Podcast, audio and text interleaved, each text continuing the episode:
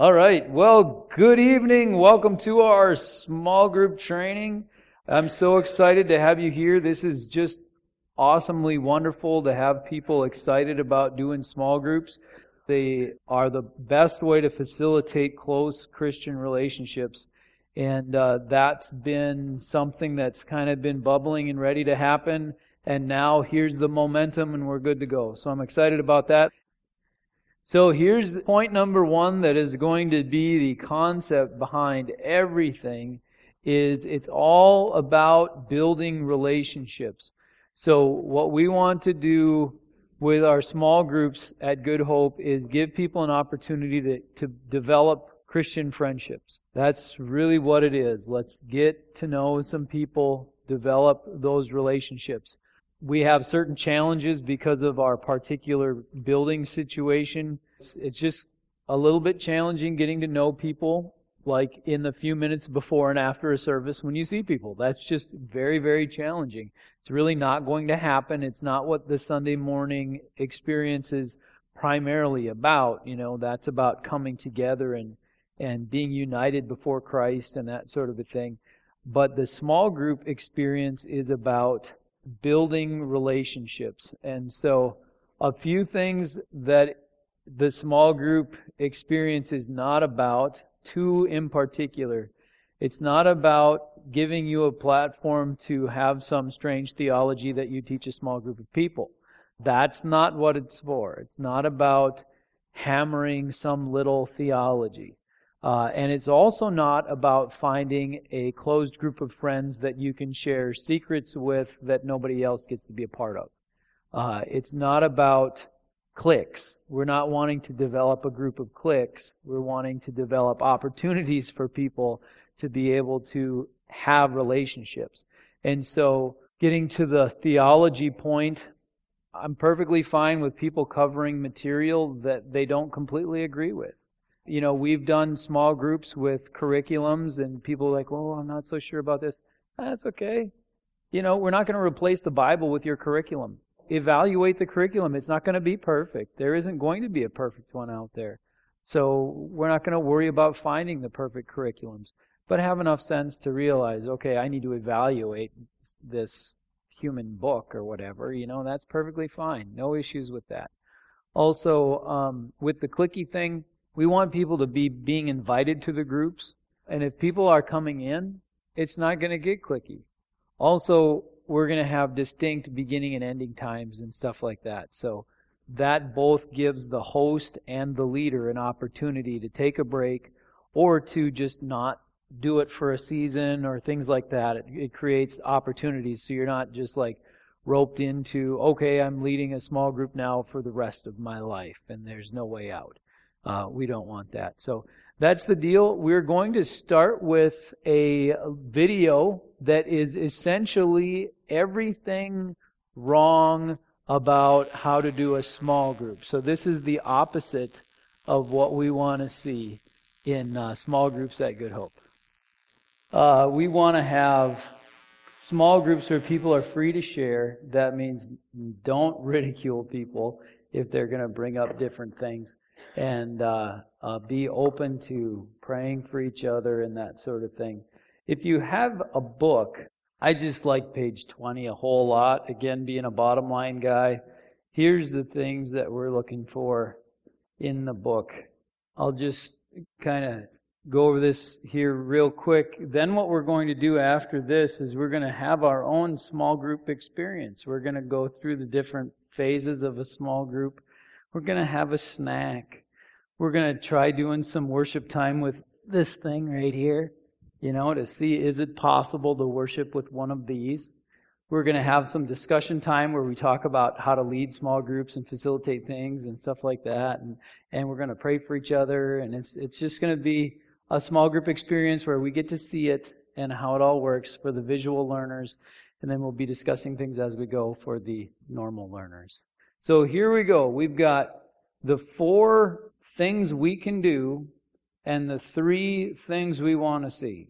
Get people to show up, which in the book here, the terminology is conversion growth. Assimilation means that they actually keep coming to your small group rather than showing up and then not coming to your small group. And then group multiplication means at the end, uh, you got more groups than you had at the beginning. Like a year from now, if we have more groups than we have right now, that'll be group uh, multiplication. The things that we want to do in order to see that happen, number one is pray. We've got a few extra copies of this book. If you don't have one, we've got a, a few extra copies, so we'll want to make sure that you get one. If you like statistics, you'll like this book. Because how many Christians know you're supposed to pray? Yeah, yeah, you're supposed to pray. Of course you are. Did you know that 83% of groups where the leaders prayed saw new people come, and 19% of groups where they didn't pray saw people come. So it's a huge, huge difference when the people pray. They found statistically, if you prepare, it doesn't matter how much you prepare.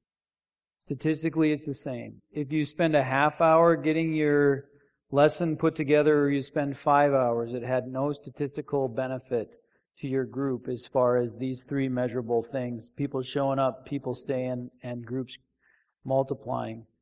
You had to prepare, but if you prepared a whole lot or just a little, it was the same. But if you prayed none or you prayed some, that made a huge difference. So we want, we want people to pray. And then reach is, it's inviting people to the group and doing things like that to be able to get people in. Praying and inviting people saw people show up. That makes sense. But you can pray and invite people, but statistically, that didn't get them to stay. In order for them to stay, you have to care about them. So that's the, the third one here is care. And that just means that you, you get to know what's going on in their life. You're seeing, you know, what's going on. Maybe you, if they're a kid or something, you go to their basketball game or something along those lines, but you actively engage. So it's not just, say, a student in a class that you don't know their name. But this is a person that you're growing in relationship with and you're caring about in various ways, both being able to see them and say, Hey, Bill, how's it going? How's your ankle? You know, there's care. That gets them coming back because now the relationship is actually happening. It's not just, oh, good, I'm a statistic on this person's small group sheet, but real caring. Caring is the thing that made the difference with assimilation and also empowering. They found that group leaders that had a variety of people do different jobs had a much better assimilation rate. So if you have one of your people bring the snack and another person plans out the worship time and another person does another piece of it, then people stuck because they saw, oh, well, if, if I show some promise, I'll get to do some stuff too. So then the assimilation happened through care and empowerment. And then group multiplication, that was all about empowerment. If all you do is just do ministry to people and you don't let them do anything, then of course you can't multiply groups because you have no more leaders than you had at the beginning. You just have one. And so if you empower people, okay, well you're going to facilitate the the connection game time, you know, whatever, stuff like that. Then they start to learn how to lead and how to facilitate things. And uh, it really works out. So uh, we've got the three goals, which is get people to show up, which in the book here, the terminology is conversion growth. Get people to stay, which is assimilation, and then have more groups, which is group multiplication. Those are the things we want, the things we need to do in order to have that happen. We need to pray, pray for the group, pray for the lesson, reach. You got to invite people. We'll talk about that at the end. How do you get people to come to your group? The announcement person isn't going to be successful at getting people to your group. You're going to have to reach people and bring them in. That's just the way it works. Otherwise, you end up not having people come to your group and it's just not super fun. You've got to develop some relationships and invite people. We need to care about people. Very, very important. Care about them and empower them. Pray, reach, care, empower. If we do those things, we're going to have a good time. If we don't do those things, we'll have some frustrations and it'll be a bummer. So, we are going to now have our snack time, right? Yeah, and then we're going to circle up and have ourselves a monster small group. All right. So we're going to take a little time now to do our mixer part. We got our five W's, but the the one W means welcome. Announcements and uh, good thing, bad thing. So now we're going to do good thing, bad thing. This is the mixer game that we do in uh, youth group that I learned somewhere a while back. I don't like mixer games that embarrass people or things like that or are just pointless, you know. I want something where you're actually going to learn something about the person. And there's a variety of different things like that. But one staple that I've found that doesn't really get old is good thing, bad thing. And that is you just go around in a circle and you say one good thing that's happened to you in the last week and one bad thing that's happened in the last week. And then that allows people to be able to share however significant of a thing they want to share. You know, some people will say, well, the weather was bad, my bad thing, and, you know, what, stuff like that. But that's fine. Then they can share at their level of intimacy. Let's do that. I'll start and we'll just go around the circle and we'll finish with Jerry. So you can be thinking to yourself, what's a good thing that happened and what's a bad thing? So I would say, hi, I'm Mike. Thanks for letting me come to the small group. I'm happy to be here. A good thing that happened to me this week was I got to go down to the cities and pick my wife up from being gone in Arizona. And so that was super fun. And my bad thing is we had a wonderful plan for a campfire for youth group last night, but it was horribly cold and disastrous, so we stayed inside. But it worked out okay anyway. So that's an example of the welcome with announcements and a simple icebreaker. And isn't it fun you know, I learned stuff about my own kid. You know, it, it's amazing what can happen it, just in a simple thing like this. So that's cool. Uh, the next one is word. These aren't in any particular order. You don't have to do them in this order. But in your little handout, it's got the five W's. Welcome, word, worship, wind, and witness, which he had to work pretty hard to get them all to start with W. But, but we'll get the idea. During the word part, we're going to basically talk about leading small groups and being part of small groups. So instead of a Bible study, it'll be a small group strategy time. So that's what we're going to do. Uh, one of the interesting things in the book, which I'll just go over, but if you happen to have your book, page 51 through 53, um, he talks about the different stages of the life of a small group. And the first stage is forming. That's when you're first coming together. And that's just the super fun honeymoon stage. You know, you're getting to meet new people and you just think they're awesome and you shared your good thing and bad thing and they laughed at your good thing and they cared about your bad thing and it's like this group is awesome and uh, it was just you know it's just neat and so that's the forming stage which is followed by the storming stage which is where the people who seemed so awesome a month ago now are kind of irritating. You know, and I can't believe that he interrupted me again. You know, he interrupted me last week. I was sharing about this thing. He clearly wasn't paying attention at all and just started talking about his own thing. Ah, and that's the storming phase. That phase will happen to one degree or another. At the beginning, it's just awesome getting to meet some people, but then people get irritating. And one of the things that's important to recognize is that is so prevalent, it made the book. You, you know what I mean? Like, this is not a, a big surprise that now you're finding some people in your group irritating after a month or six weeks or something, you know. That's just very, very normal. It's part of the process. It's part of getting to know people. The leader is really just a facilitator, not like the spiritual shepherd of the small group we don't want that. Hey, we're all in this together. You know what I mean? Like it's it's not about making sure that you're in your little spot in the hierarchy. This this is a group of people coming together to be mutually supportive. Leading a group is not about being an expert. It's about just helping people engage in relationship. That's that's what it's about. It's not about knowing more than the other people in the group. In fact, that's dangerous when you feel a pressure to know something. It's perfectly fine to not know. Super, super important. So, forming and storming. Then the next one is norming. Obviously, this guy knows how to Like he's got the W's and he's got all the ings here, but norming is when, okay, he interrupted me again, but that's Bill and I like Bill and I just know Bill sometimes interrupts people. That's Bill. Now I'm irritated, but I'm okay with it because I care about Bill and I wonder how's it going with his niece, you know, or whatever. That sort of a deal. Now it's normal. We've gone past the honeymoon. We've gone through the irritation. Now we're just hanging out. We're kind of friends and we're past some of that uh, first stuff. Then he's got performing as level four, which is basically the people in the group stepping into greater roles in the group.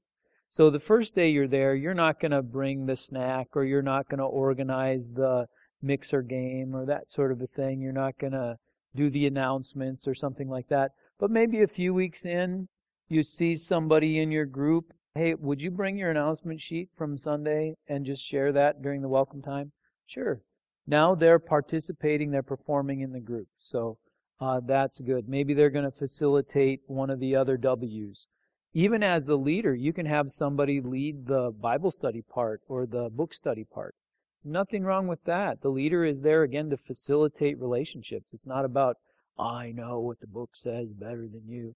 It's so you can certainly, you know, hey Bill, would you lead the thing on chapter 4 next week? Sure. That's the performing stage. So you're starting to get people involved. Now you're prepping people to step into a leadership position. Maybe you find out, oh wow, I've got two people in my group that could lead their own group. Uh, next time we we start small groups, uh, which is phase number five, reforming. That's sending out new leaders to give birth to a new group or to a, a new batch of groups. So, like human birth, however, this stage also involves pain and adjustment. He says, which is true. Talks about different ways to multiply, and some are very painful, like splitting a group in half. You, you're breaking a lot of relationships that way. It's very effective because you've got a good, like you got a group of 16, say, and you just break it into two groups of eight. Well, you've got eight people that know how to do it, but you've just lost a whole bunch of connections, and so it's painful. So, very effective, but can be painful as well. So, he goes through a list of different ways to, to do that. Let's talk about dealing with three specific types of people, and let's do this interactively. You know, everybody can feel free to share. Let's talk about the super talkative person, the super quiet person, and the overly negative person. So we've got three types of people or behaviors that we're going to want to curb to a certain extent. First, let's talk about the monopolizer of the conversation if you've been in a small group situation or you've experienced the over talker, uh, what are some strategies for curbing that behavior but not hurting the person? Sometimes the overtalkers know they're overtalkers.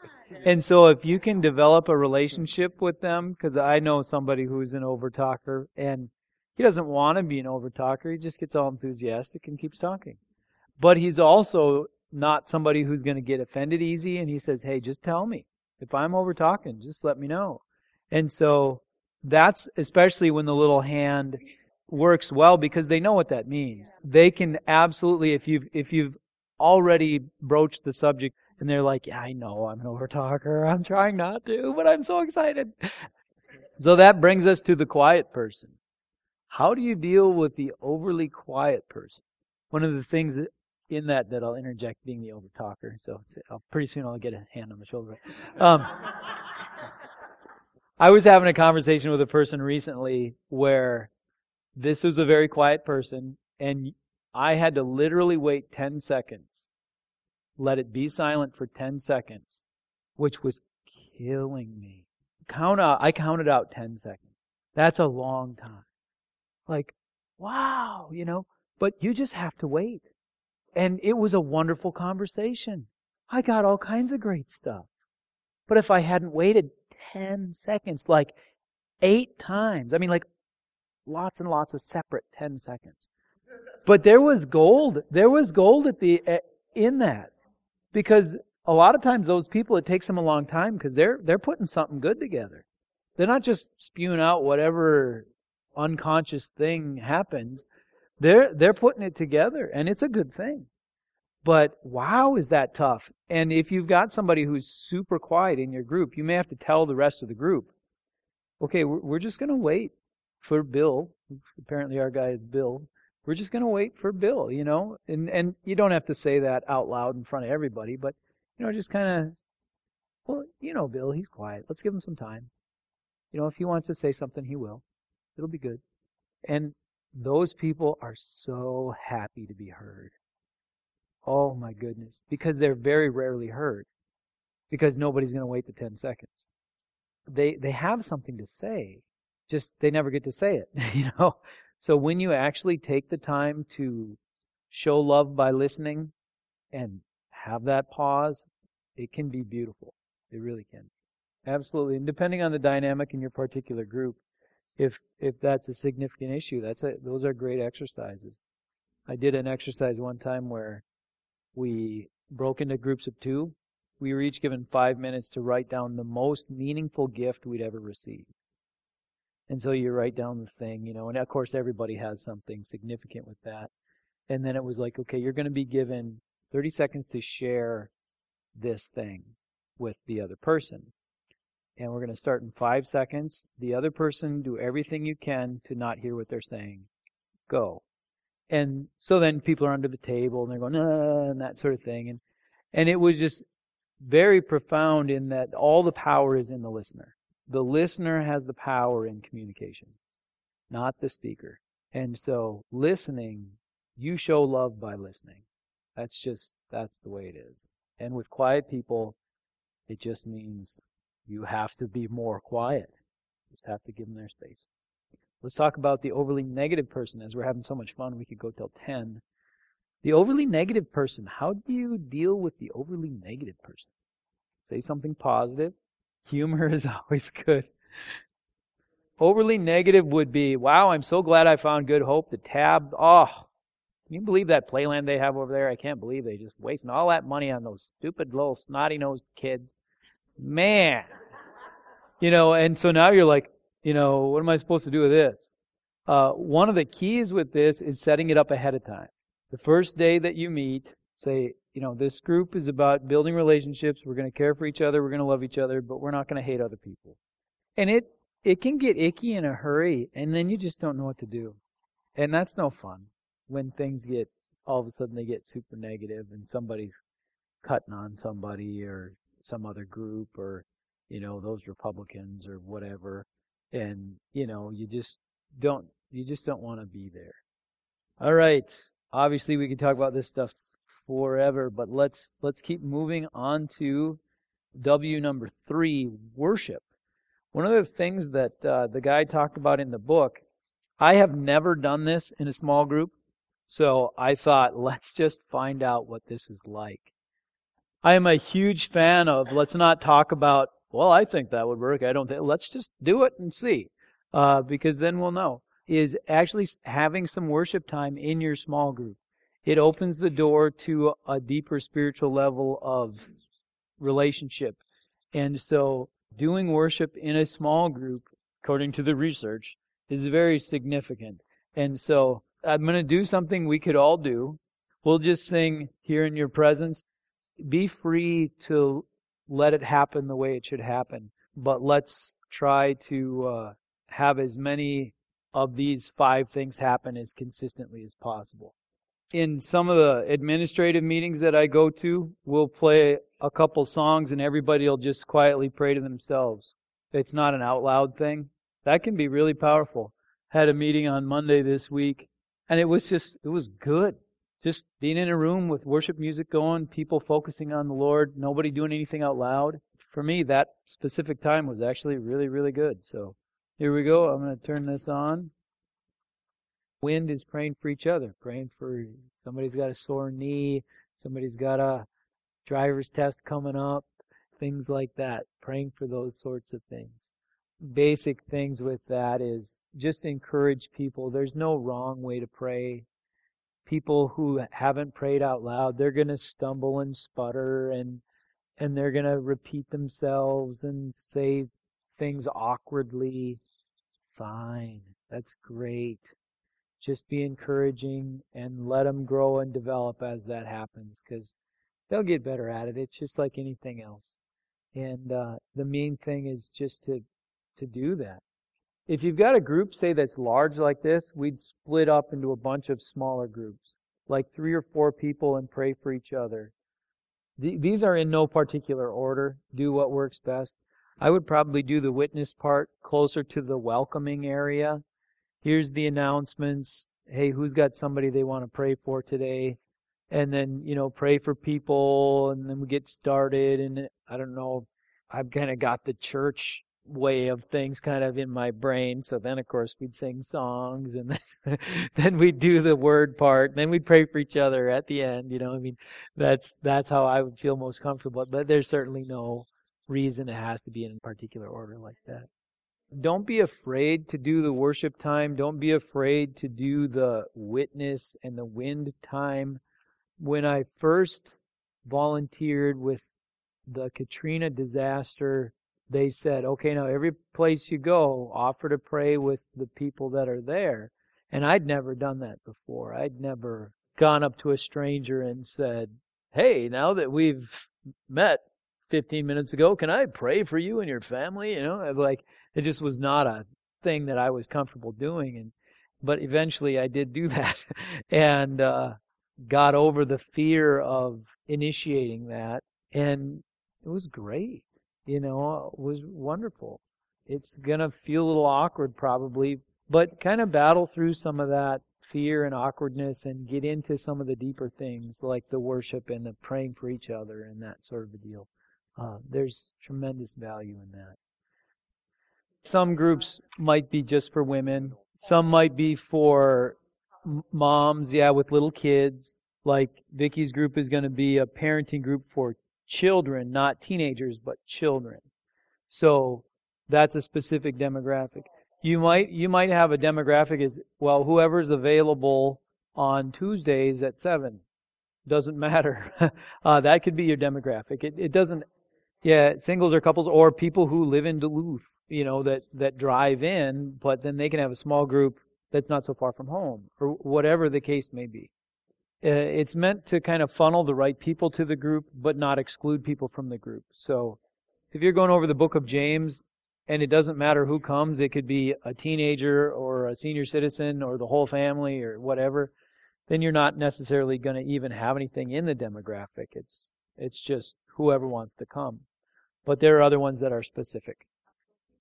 So we want to keep raising the bar on relationship building, but we don't need to raise the bar on the snack or the expensiveness of the worship experience or the well I've got a live band that I hired for our you know if you want to buy a curriculum um, this is of course something that the church is willing to invest in what we want to do is have the individuals either purchase their own workbooks or their own books if they are unable to do that, we can buy groups of books and they can borrow them and put them back in the library. We've done that several times. And then we've got the the batch of books and somebody else can do that series another time and okay, well we've got 8 books right here and that sort of thing. But if you're giving stuff away to people, make them make them at least, you know, say, "Well, what can you do? You know, can you put in a dollar?"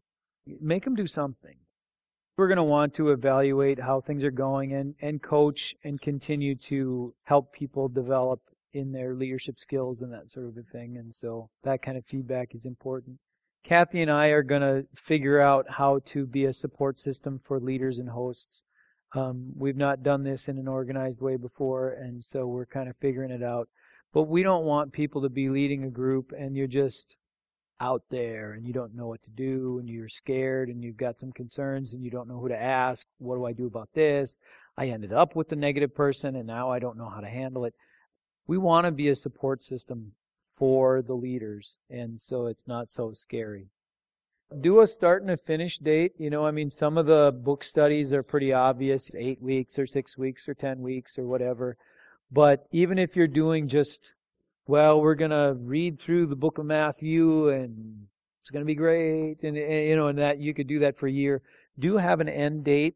We want to kind of take a break over the Christmas, New Year's time and that gives people an opportunity to go to a different group or you know kind of mix and match or a, a host then doesn't have to do it in the spring or you know that sort of thing it gives you that opportunity or you know it was great leading in the fall but i've got this stuff going on in my schedule now in the spring i don't think i can lead a group in the spring it gives natural opportunities for people to come in and go out and not disrupt uh, a particular group so I would say an optimal start date to a small group would be towards the end of September. Even you get into the end of October or mid October, you're a few weeks from hunting season and you know all kinds of things. So we don't want people arguing about theology and that sort of thing. So it's not that, you know, maybe that could be stated as the primary function is relationship building. The study is secondary. So what we don't want is somebody is sharing about some personal need and the leader goes, now let's get back to question number five in the list. What did James say about, you know, that sort of a deal? It, it is about relationships. So, so we give on the learning to gain on the relationship. Of course, you can have both. But relationship has the primary, that's the primary thing. There's the specific Christian terminology for everything, you know, like youth is high school and children is elementary school, you know, there's these things. Bible study means it's a class. So you don't necessarily even interact with the people. You teach them something. That's a Bible study. We're going to go over 1st and 2nd Corinthians. It's the Corinthian Bible study. And so you sit in the room, you learn your stuff, but we don't do good thing, bad thing. We're doing Corinthians, you know. So it is weird terminology and whatever, you know, you, you define your terms and that's what however it goes. You know, it all everything means something different wherever you're sitting, but the the thing is we don't want to lose the relationship for the sake of the material we're covering. Cover material, that's great. but we're wanting to build relationships. Uh, that's the deal. So don't shut down the relationships so you can cover the material. Shut down the material first so that you can build the relationships and use the material to build relationships. As somebody gets a revelation on lies women believe and they're like, I believe that lie. Now you're entering into relationship through the material. But it's not, yeah, be quiet. We got another lie to take care of it's using the material to build the relationships and, and experience the spiritual growth together that people are having. So that's kind of a terminology. One of the awesome deals about this this little book is that it really, to me, stated more succinctly and effectively some things that I already believed about it's like praying for the people that come to your group compared to developing some elaborate teaching, you know, uh, I think soap groups are great. It encourages people to do their daily devotions. You talk about the things God's been showing you, and you build relationships. So your devotion time is reiterated. Your small group relationships are built. I just think it's a it's a multi-win situation when you talk about your daily devotions or something like that. That's that's just powerful because all of us periodically need some extra motivation in sticking to our devotional routine. And if that's part of your small group, it just fits together super nice. There's a variety of other different resources that I've got too. All right. Shall we hit the gavel on this one?